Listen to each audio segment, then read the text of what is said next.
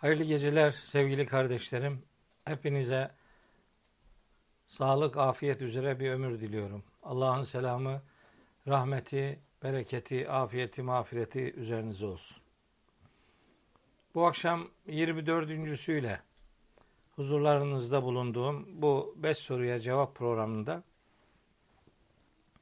yine e, ilginizi çekeceğini e, bildiğim çünkü sizden gelen sorularla şekillendirdiğim bu programda önce e, biraz bazılarını dolaylı olarak e, ilgilendirdiğini söyleyebileceğim bir konuyla başlamak istiyorum. O da Kur'an'da neden bu kadar kıssa anlatımı var? Tabi e, ister istemez e, insanlar dini sunumlarda ya da başka sunumlarda karşıdakini etkileyebilmek için böyle olayı e, dramatize edecek, onu normal hayatın içinde bir işleyişin e, organları olarak görebilecek bir sunumu daha çok tercih ediyorlar. Bu daha etkileyici oluyor, daha kalıcı olabiliyor.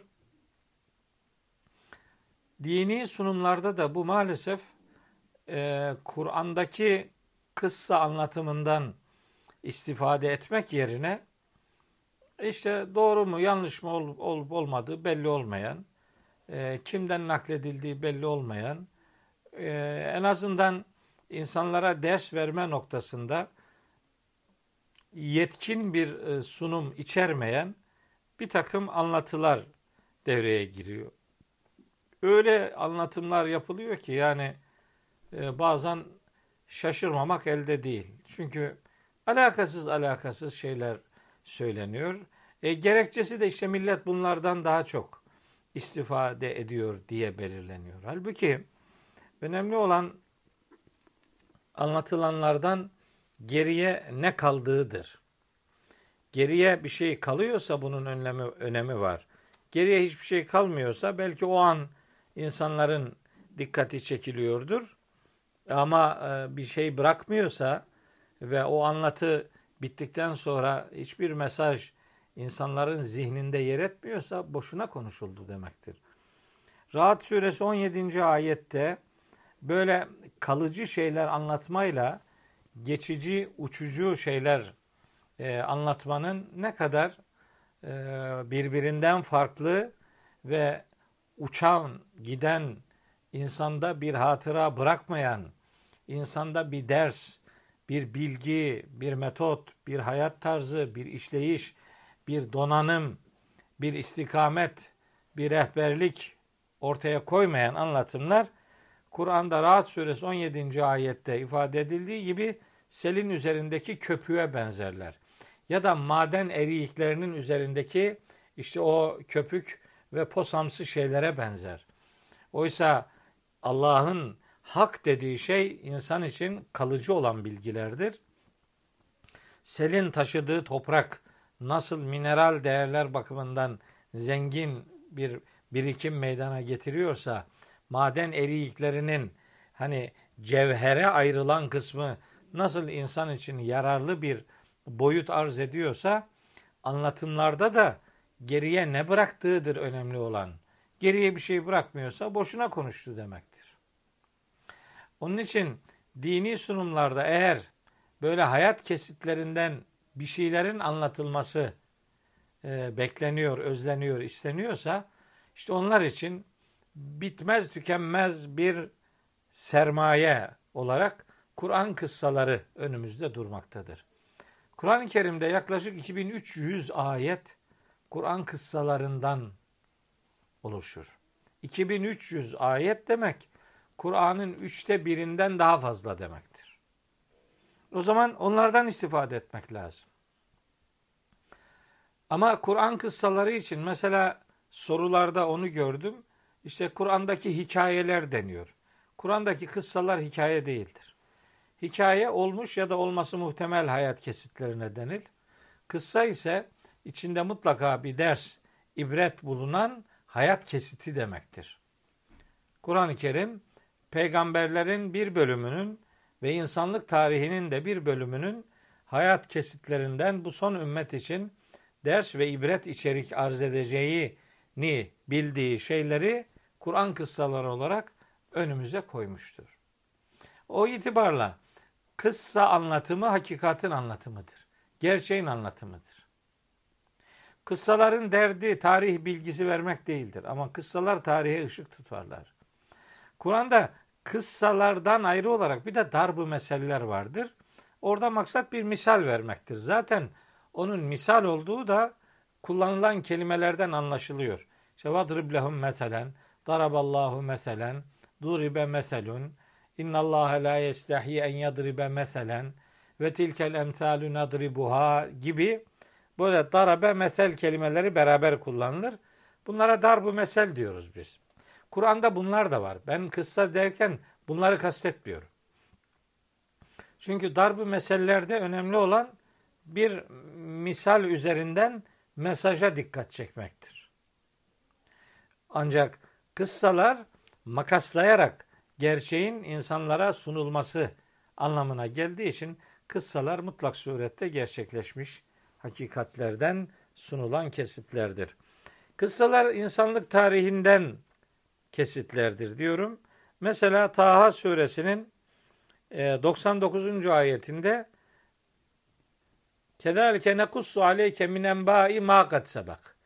Daha önce geçip gidenlerin haberlerinden bir bölümünü aktarıyoruz derken insanlık tarihinin en eski dönemlerine kadar mesele gidiyor.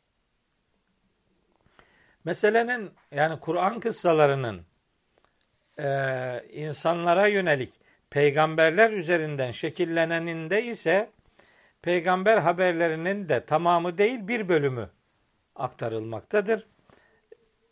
En'am suresinde Yüce Allah buyuruyor ki ve lekad ca'eke min nebe'il murselin. İşte böylece sana peygamberlerin haberlerinden bir bölümü gelmiştir diyor. Surenin 34. ayetinde. Kur'an kıssaları bütün peygamberleri içermez. Bir bölümünü içerir. Nisa suresi 163 164 ve e, Mümin suresinin 78. ayetleri Kur'an'da kıssası anlatılan peygamberler olduğu gibi kıssası anlatılmayan peygamberlerin de bulunduğunu söyler Rabbimiz. Bu çok net. Peki kıssa anlatılırken bir peygamberin hayatının her tarafı mı anlatılıyor? Hayır. Kur'an kıssaları bir biyografik bir sunum değildir. Yani birinin hayatını baştan sona kadar alıp incelemez. Hz. Yusuf'un bile mesela doğumu ve bebekliği yoktur. Çocukluğu vardır, gençliği vardır, bakanlık dönemi vardır ama o arada yaşadıkları pek yoktur. Hz. Musa'nın bebekliği vardır ama onun da çocukluğu yoktur. Hz. İsa'nın doğumu vardır, bebekliği vardır ama onun da delikanlılık kısmı anlatılmaz. Hz. Nuh'un ileri yaşları vardır. Hz. İbrahim'in babasıyla diyalogları, kavmiyle ilgili diyalogları vardır. Hz. Zekeriya'nın çocukla alakalı özlemleri vardır. Hz. Yahya'nın muhteşem hakimane e, sunumları vardır. Hz. Süleyman ve Hz. Davud'un devlet idaresine dair e, muhakemeli e, yönetim sunumları vardır. E, ne bileyim Hz. Yakub'un özlemleri vardır. Hz. İshak'ın e, işte İsrailoğulları ile alakalı ortaya koyduğu işte Ali İmran suresinde anlatılan ilkeler vardır. Hz. İsmail'in teslimiyeti vardır. E, Hz. Adem'in iblise karşı duruşu vardır. Yani bütün peygamberlerin hayatlarından bizim için örnek olabilecek kesitler Allahu Teala tarafından anlatılmıştır. Belki akla şu geliyor, bazı sorularda görmüştüm. Neden sadece Orta Doğu'ya gönderilen peygamberlerden anlatılıyor diye. Buradan hareketle peygamberler sadece Orta Doğu'ya gönderildi gibi bir sonuç asla çıkartılmamalıdır. Kur'an-ı Kerim'de çeşitli ayetlerde her ümmete peygamber gönderildiğini Rabbimiz haber veriyor. Yunus suresinde, Nahil suresinde, Rahat suresinde, e, Fatır suresinde buna dair bilgiler vardır.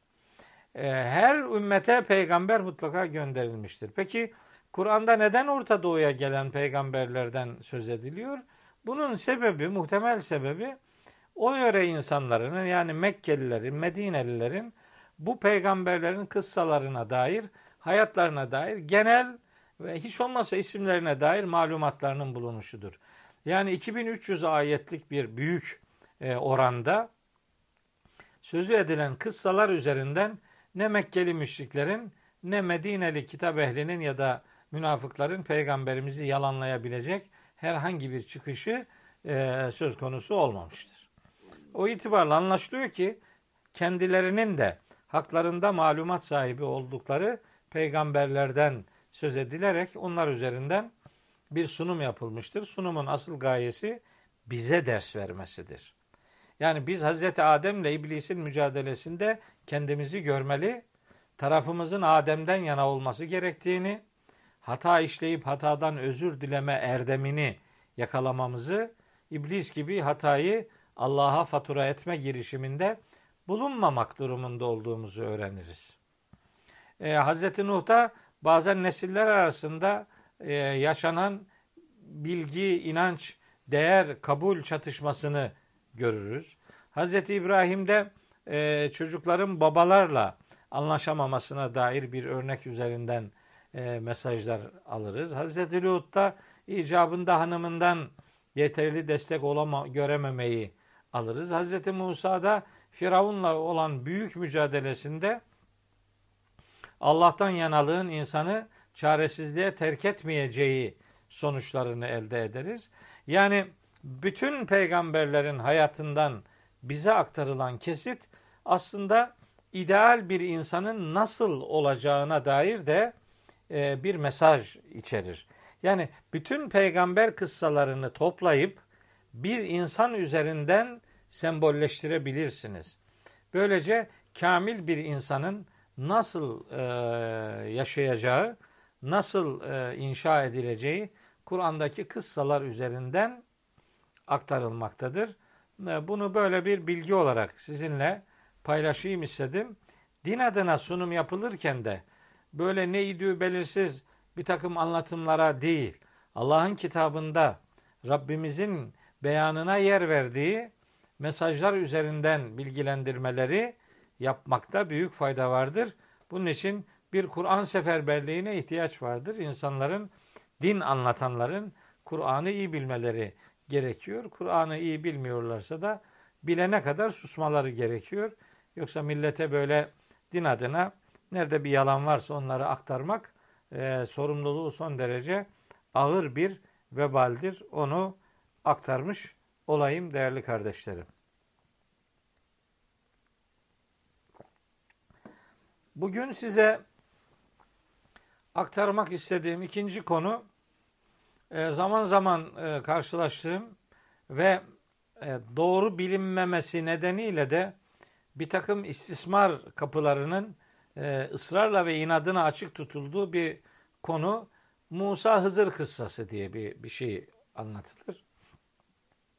Kur'an-ı Kerim'de Hızır kelimesi geçmez. Hızır kelimesine iki anlam verilir. Bu anlamın biri anlaşılabilirdir. Hadara kökünden yeşil giyimli demek. Öbürü de hadara bölümün e, kökünden her yerde hazır olan bulunan anlamındadır. Her yerde hazır olup bulunmak Rabbimizin sıfatıdır. O bir mahlukun sıfatı olamaz. Dolayısıyla Hızır deyip de Hıdır demek belki daha doğrudur. Ancak ister Hızır ister Hıdır ikisi de Kur'an-ı Kerim'de bu kıssada geçmez. Ne geçer? Onun yerine Rabbimiz katımızdan kendisine bir bilgi verdiğimiz kullarımızdan bir kul ifadesi geçer. Yani Allahu Teala'nın kendisine bilgi verdiği kullardan biri. Yaşanan üç tane tecrübe var. Okullar okul üzerinden. İşte e, başta bu olay Kur'an'ın 19. 18. suresinin 65 ila 82. ayetleri arasında yer alır.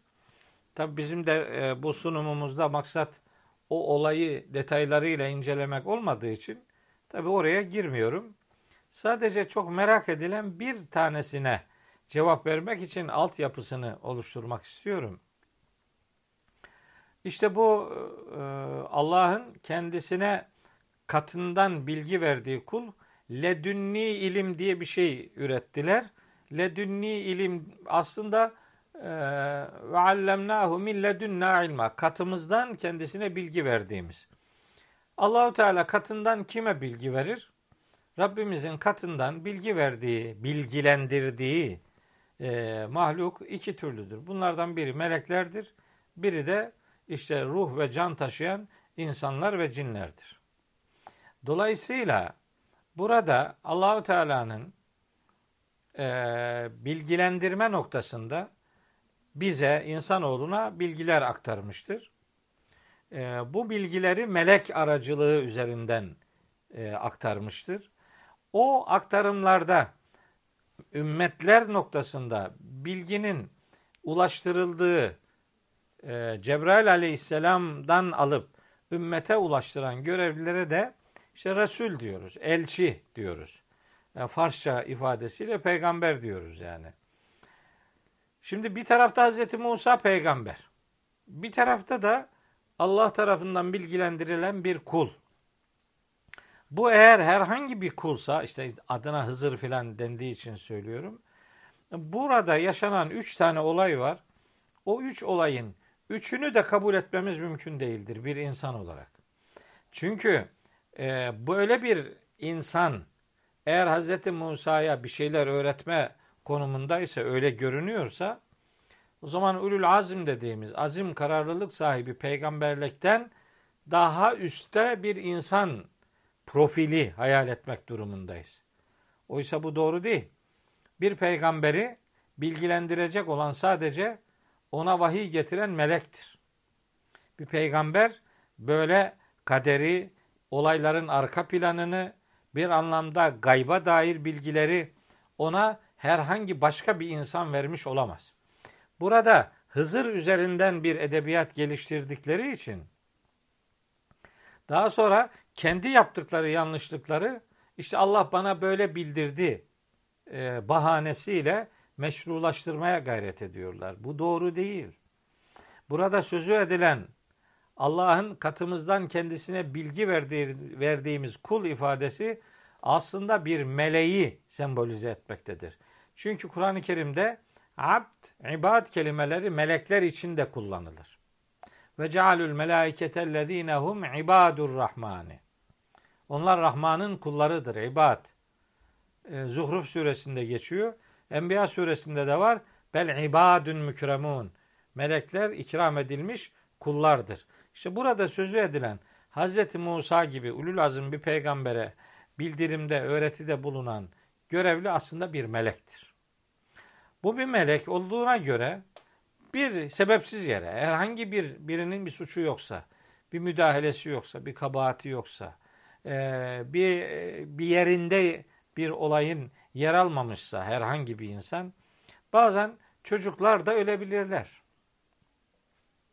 Yani doğumda ölen var, ana rahminde ölen var, doğduktan sonra bebekken ölen var, ne bileyim daha sonra ölenler var. Eğer biri bir sebeple bir çocuğun ölümüne e, neden olmuşsa o onun hesabını verir. O katildir. Onun hesabını verir o. Ama hiçbir müdahale olmadan insanlar işte bebekken de ölebilirler. Hac suresi 5. ayette e, buna dair bir bilgi vardır yani. Olabilir. Biri böyle çok küçükken ölürse onun Allah tarafından başka bir bilgi gereği onun ölümüne hükmedildiğini öğreniriz biz. Bu şu demek değil. Rüyamda gördüm filancıyı öldürmem lazım. Oğlumu, gelinimi, hanımımı, şunu bunu öldürmem lazım diye böyle öldüren cinayet örnekleri biliyoruz. Bunların hiçbir tanesi bu kıssada anlatılan Hızır üzerinden kendilerini meşrulaştıramazlar. Böyle bir hakkı yok hiç kimsenin. Burada konu bir melek üzerinden verilmektedir. Suçsuz bir çocuğun ölümü yaşanmış olabilir. O ölüm meleği de o arada e, bir e, sembol olarak orada zikredilebilir. Bir ölüm meleği Ölüm meleği bir tane değildir. Ölüm melekleri vardır Kur'an-ı Kerim'de. Bir ölüm meleği bir çocuğun ölümünü gerçekleştirmiş olabilir. Burada insanların bilemediği türden bir arka plan vardır. Burada bir gayb vardır. Gayb alanına da Allahü Teala kimseyi karıştırmadığını, bulaştırmadığını söylüyor. Onun üzerinden Hazreti Musa'nın yanında bulunup da bilgilenmek istediği zatın Hızır adında biri değil, bir melek olduğu ve dolayısıyla meleklerin de ulul azım bile olsa bir peygamberin bile Allah bildirmediği sürece gaybı bilemeyeceği, insan müdahalelerinin bulunmadığı ortamlarda yaşanan bazı gelişmelerin arka planını Rabbimizin bildiği ve onun bilgisiyle bazı olayların meydana geldiğine inanmak gerekir. Bu bizim için de bir teslimiyet sebebidir. Bu Musa Hızır kıssasında tabi anlatılan üç tane olay var. Onların işte e, şeyleri var. Gerekçeleri var. İşte o meleğin söylediği bir takım sözler var. E, detaya girmeme adına o meselelere girmek istemiyorum. Şu kadarını söyleyeyim. Hiç kimse Hızır üzerinden bir edebiyat üreterek kendi yaptığı yanlışlıkları Allah'a fatura edemez. Bu bir melek üzerinden yapılmış bir sunumdur. Hatta bazı İslam alimleri bunun bir kıssa değil bir darbu mesele olabileceğini, dolayısıyla maksadın olayın mutlaka gelmişliğini ortaya koymak değil, oradan alınacak derslerle ilişkilendirilerek olayın anlatılmasının daha doğru olduğu görüşünü de dile getirmişlerdir. Ya böyledir ya da benim anlattığım türden bir melek üzerinden bir peygamberin bilgilendirilmesidir. Bir peygamber, peygamber olmayan biri tarafından böyle dini içerikli konularda bir bilgilendirilmeye tabi filan tutulamaz. Bunun üzerinden işte velayet nübüvvetten öndedir gibi bir takım sonuçlar çıkarmanın da hiçbir alemi yoktur. Üçüncü konu bu akşam sizinle paylaşacağım. Ee, bunu çok önemsiyorum. Bu sosyal hayatla alakalı bir konu. Alaycılık, istihza diye bir konu başlığı var. Ee, birbiriyle alay etmek, birini beğenmemek, birini mahkum etmek için bahane aramak veya birine bir konudaki e, yetersizliği üzerinden genel böyle bir hor hakir bakmak, e, kendini böyle sırça köşklerde görüp başkalarına yukarıdan bir bakış atmak bir Müslümanca tavır olamaz. Bu alaycılık, istihza, e, insanlık tarihi kadar eski bir hastalıktır. Alay edenler bilsinler ki iblisin yolunu sürenlerdir. İlk alaycı iblistir. Hazreti Adem'in yaratılışında onun topraktan kendisinin ateşten yaratıldığını söyleyerek topraktan yaratılanı beğenmeyen, onunla istihza eden bir duruş ortaya koymuştur ki İsra suresinde Yüce Allah onun bu sözünü şöyle aktarıyor. Kale eraeyteke hadellezî kerremte aleyye. Yani şu benden üstün tuttuğuna da bakar mısın diye Allah'a söylüyor. İsra suresi 62. ayette neymiş? Hazreti Adem topraktan çamurdan yaratılmış. O da ateşten yaratıldığı için kendinde bir üstünlük görmüş. İlk ırkçı iblistir. Irkçılık iblislik yolunu sürmektir. Bir Müslümanın böyle bir tarifi, böyle bir e, kendini tarif edebilecek bir kimlik ihtiyacı hissetmemesi gerekir. Peki bu iblisle başladı sonra ne oldu? Sonra bütün peygamberlerin karşısına dikilen inkarcılar tarafından da yürütüldü. Mesela Hazreti Nuh'la alakalı Müminun suresi 24. ayette anlatılır. İşte alay ederler. Yani Allah isteseydi melek indirirdi. Bu adam size üstünlük taslamak için uğraşan biridir diye alay ediyorlar. Hatta e, onun dediklerini biz yakın tarihte atalarımızdan öğrenmedik diye de bir söz söylüyorlar. Peygamberle yani Hazreti Nuh'la alay etmek için. Bu alaycılık ifadesini e, İsrailoğulları Hazreti Musa'ya da yönlendirmişler. Aynı ifadeyi aşağı yukarı kullanarak Ma semiyana bihada fi abainel evvelin. Biz bunun dediklerini eski atalarımızın sözünde duymadık. Kasas suresi 36. ayette geçiyor. Bu alaycılık ifadesi aynen Saat suresi 7. ayette Mekkeli müşrikler tarafından Hazreti Peygamber'e de yönlendirilmiş. Demişler ki ma semi'na bihâzâ fil milletil ahire. Bunun dediklerini biz son dinde duymadık. İn hâzâ illa Bunun işi gücü ortalığı karıştırmak diye alay ediyorlar. Bu zamana kadar böyle gelmedi. Bu nereden çıktı? Biz bunu eski alimlerden duymadık. Bu nereden çıktı? Filan bu bir müşrik ağzıdır. Yani bunu bir Müslümanın kullanmaması gerekir. Böyle bir söylem bir Müslümana yakışmaz. Siz ne söylendiğine bakarsınız. Çünkü bu cümlenin aynısını Hazreti Nuh'a kavminin kafirleri söylemiş. Hazreti Musa'ya İsrailoğulları söylemiş. Hazreti Muhammed Aleyhisselam'a da Mekkeli müşrikler söylemiş. Aynı söz. Alay ediyorlar yani. Bu nereden çıktı bu? Peki Hazreti Nuh'un yanındakilerle de alay edilmiş. Hatta demişler ki Ma nerake illa beşeren mislena. Biz seni bizim gibi bir insan olarak görüyoruz. Ve ma nerake tebe'ake illellezînehum eraziluna. Senin peşine gelenler de bizim en rezil ayak takımlarımız. Badiyer re'yi. En basit görüşlü adamlarımız diye müminlerle alay ediyorlar. Hud suresinin 27. ayetinde geçiyor. Hatta şu Ara suresinde gene Hz. Nuh'un kafir kavmi onun peşinde onunla beraber iman etmiş olanlara el erzelun en rezil adamlar alayını ortaya koyuyorlar. Şu Ara suresi 111. ayette bunu görüyoruz. Benzer alaycılıkla Hazreti Hud'da karşılaşmış. Diğer bütün peygamberler böyle alaycılık ile karşılaşmış. Medine'de Müslümanlarla alay eden e, münafıklar da benzer bir yol izlemişler. Mekke'de müşrikler, Medine'de münafıklar aynı yolu işlemişler. Mesela o vaat da ne zamanmış? Ve yekulune meta hadel vaadu in kuntum sadikin. Ne zamanmış o vaat? Hadi getir, eğer doğru söylüyorsanız hadi söyleyin bakalım. Getirin bize şöyle bir azap filan diye alay ediyorlar yani. Bütün peygamberlerle yapıldığı gibi. Medine'deki münafıklara da siz de şu iman edenler gibi inanın dendiği zaman biz bu sefihler gibi mi inanacağız? Bu aşağılık adamlar gibi mi inanıyoruz? Niye bunlar gibi inanmaya bizi davet ediyorsun diye peygamberimize efendim e, laf yetiştirmişler. Allahu Teala böyle diyenlere ela innehum humus sufaha'u açık e, aşağılık olanlar beyinsizler aslında onlardır.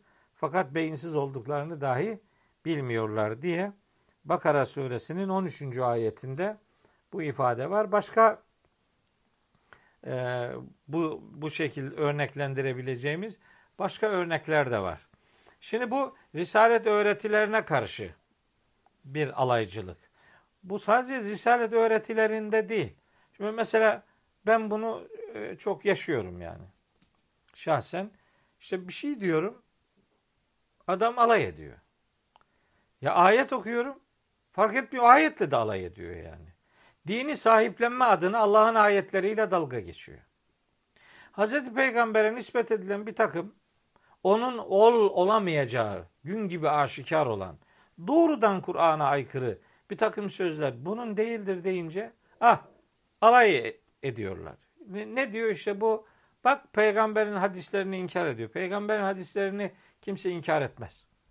Peygamberimizin Kur'an'a aykırı sözü olmaz. Olursa düzeltilirdi zaten. Zaten düzeltilenler de vardı. Bunun dışında şimdi Kur'an'a aykırı bir durum varsa o sözler peygamberimizin olamaz. Bu bir, bir ya yanlış aktarıldı. Şimdi şöyle bir kamera kaydı olmadan, olmadan düşünün. Şimdi buradan konuşuyoruz biz. Böyle bir kayıt olmadan 5 dakika sonra şu dediklerimi içinizden kim olduğu gibi eksiltmeden, abartmadan olduğu gibi kim aktarabilir? Hiç kimse aktaramaz. Bu bugün böyle olduğu gibi dün de öyleydi. Onun için aktarımlarda sıkıntı yaşanmış olabilir. O zaman elimizdeki hakemimiz vahiydir. Vahyin hakemliğine müracaat edelim derken Kur'an'ı tabi bilmedikleri için, okumadıkları için, öyle iki tane üç tane ayet bilmeyle bir şey bildiğini zannettikleri için maalesef hangi rivayetin peygamberimizin olamayacağını akledemiyorlar. Ayete aykırı olduğu için bu peygamberimizin olamaz deyince de hadisi inkar ediyor diye suçlamada bulunuyorlar. Ondan sonra da alay ediyorlar. İşte böyle. Bu da nereden çıktı? Bu zamana kadar böyle bir şey yoktu filan. Bu müşrik ağzıdır. Yani bunu bir Müslümanın söylememesi lazım. Bu dini söylemlerde böyle.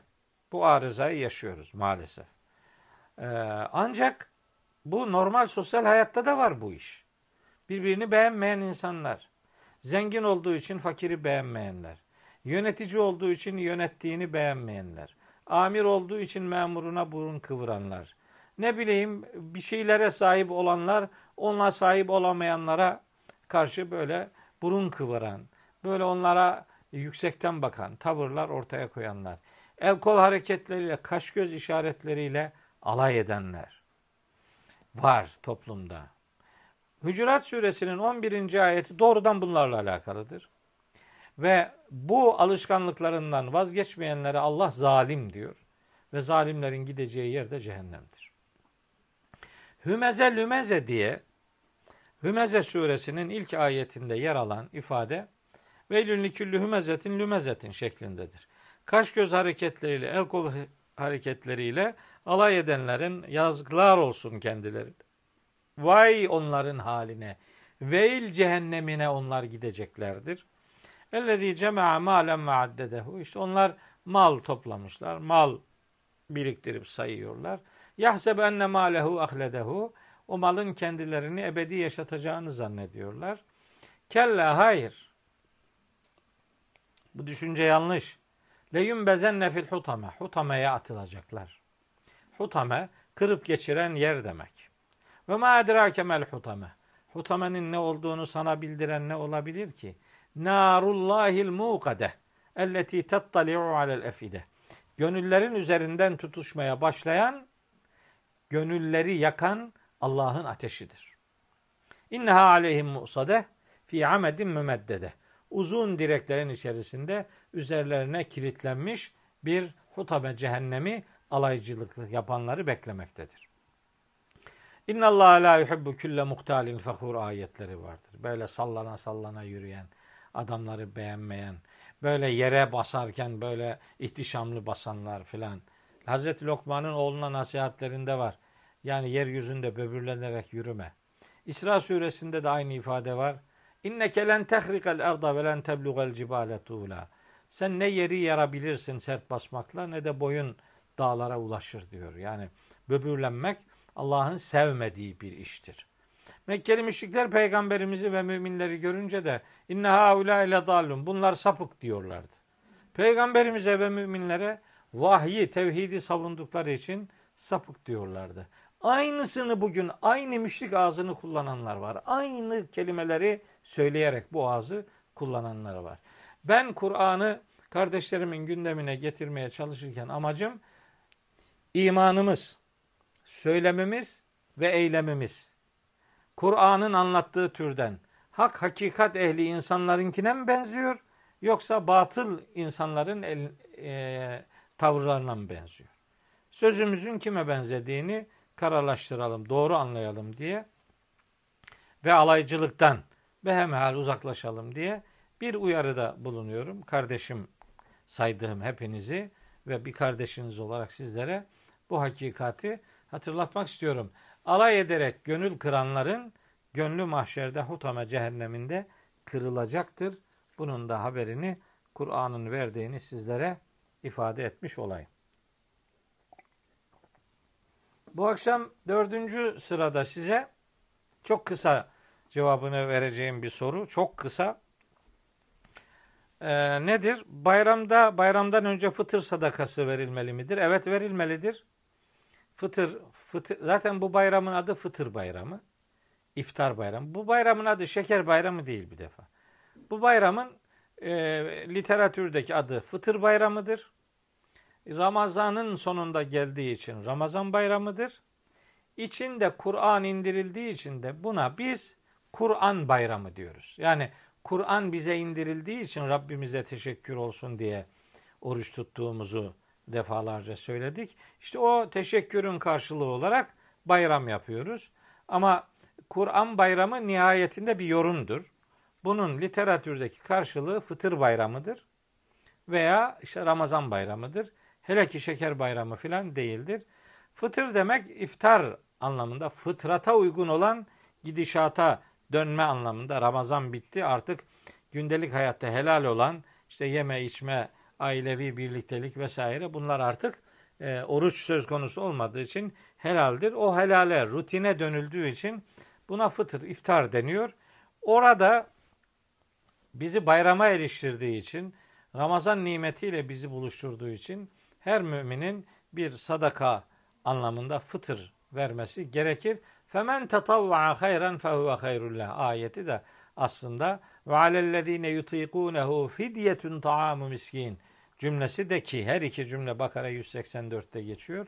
Oradan hareketle bu sadakanın mutlaka verilmesi gerektiğini o ayetten hareketle sizlere ifade etmiş olayım değerli kardeşlerim. Bunun bayramdan önce verilmesine özen göstermek lazım. Verilemediyse bayramdan sonra da verilmesinde önemli bir sakınca yok. Beşinci soru bu programda tilavet secdesi ile alakalıdır. Hani seyir secdesi namazın içindeki bir eksiklikten dolayı bir telafi maksadı içerir. Onu dün anlatırken bir arkadaş iki tarafa da selam verirken namaz bitmiş olur. Dolayısıyla o sehir secdesinin o namaza bir katkısı kalmaz anlamında bir yazı gönderdi bana. Kısmen haklı olabilir ama o namazın hemen sonrasında yani başka bir işle meşgul olmadan daha teşehhüd pozisyonunu karıştırmadan başka bir dünya kelamı işin içerisine girmeden yapılırsa nihayetinde tamamlayıcı bir unsur olacağını düşünüyorum ama ben zaten selam vermeden önce de yapılabileceğini, tek tarafa selam verilerek de yapılabileceğini söylemiştim. O seyir secdesi, bu tilavet secdesi Kur'an-ı Kerim'de 14 tane ayette geçer. Ee, öyle belirlenmiş. Yani bunlar nihayetinde cümlenin akışından hareketle bir boyun büküş ortaya koymak için e, yaptığımız bir eylemdir. E, 14 adet diye bilinir. E, Allah'ın aslında o ayetlerde bizden istediği ayetlerin içeriğine boyun bükmemizdir. Ayetlerin içeriğine boyun bükme hassasiyeti ortaya koyalım. Aslında bunu öncelememiz lazım gelirken hem maalesef okunanlar anlaşılmadan okunduğu için bizim neyin e, hangi buyruğun akabinde secde yaptığımızı maalesef genellikle bilmiyoruz. Onun yerine işte secdenin kendisine çok önem veriyoruz ama secdeye konu olan meseleyi bilmiyoruz. Aslında bu bedenen yaptığımız, şekil olarak yaptığımız secde aslında gönlümüzün o ayetlerde bizden yapmamızı istediği asıl boyun büküşü gerçekleştirdiğimizin sonrasındaki bir semboldür. O seyif secdesinin şey e, tilavet secdesinin okumayla alakalı yani metinle alakalı olan secdenin ne zaman nasıl yapılacağıyla ilgili gösterdiğimiz hassasiyetin çok daha fazlasını o secdeye konu olan ayetlerdeki meselelerde Allah'a boyun bükmek şeklinde göstermek durumunda olduğumuzu unutmayalım. Ayetlerin bizden istediklerini secdeye konu edip boyun bükerek bir teslimiyet gösterince şeklen, e, bedenen bir secdeyi de yerine getirme hassasiyetini ortaya koyuyoruz. Cenab-ı Hak'tan niyazım secdeye konu olan ve bütün ayetlerde de e, dikkatimizi çeken prensiplere gönülden teslim olmakta hepimizi başarılı kılmasıdır. Allahü Teala'dan hepinize, hepimize hayırlı bir ömür lütfetmesini niyaz ediyor. Hepinizi Allah'a emanet ediyorum.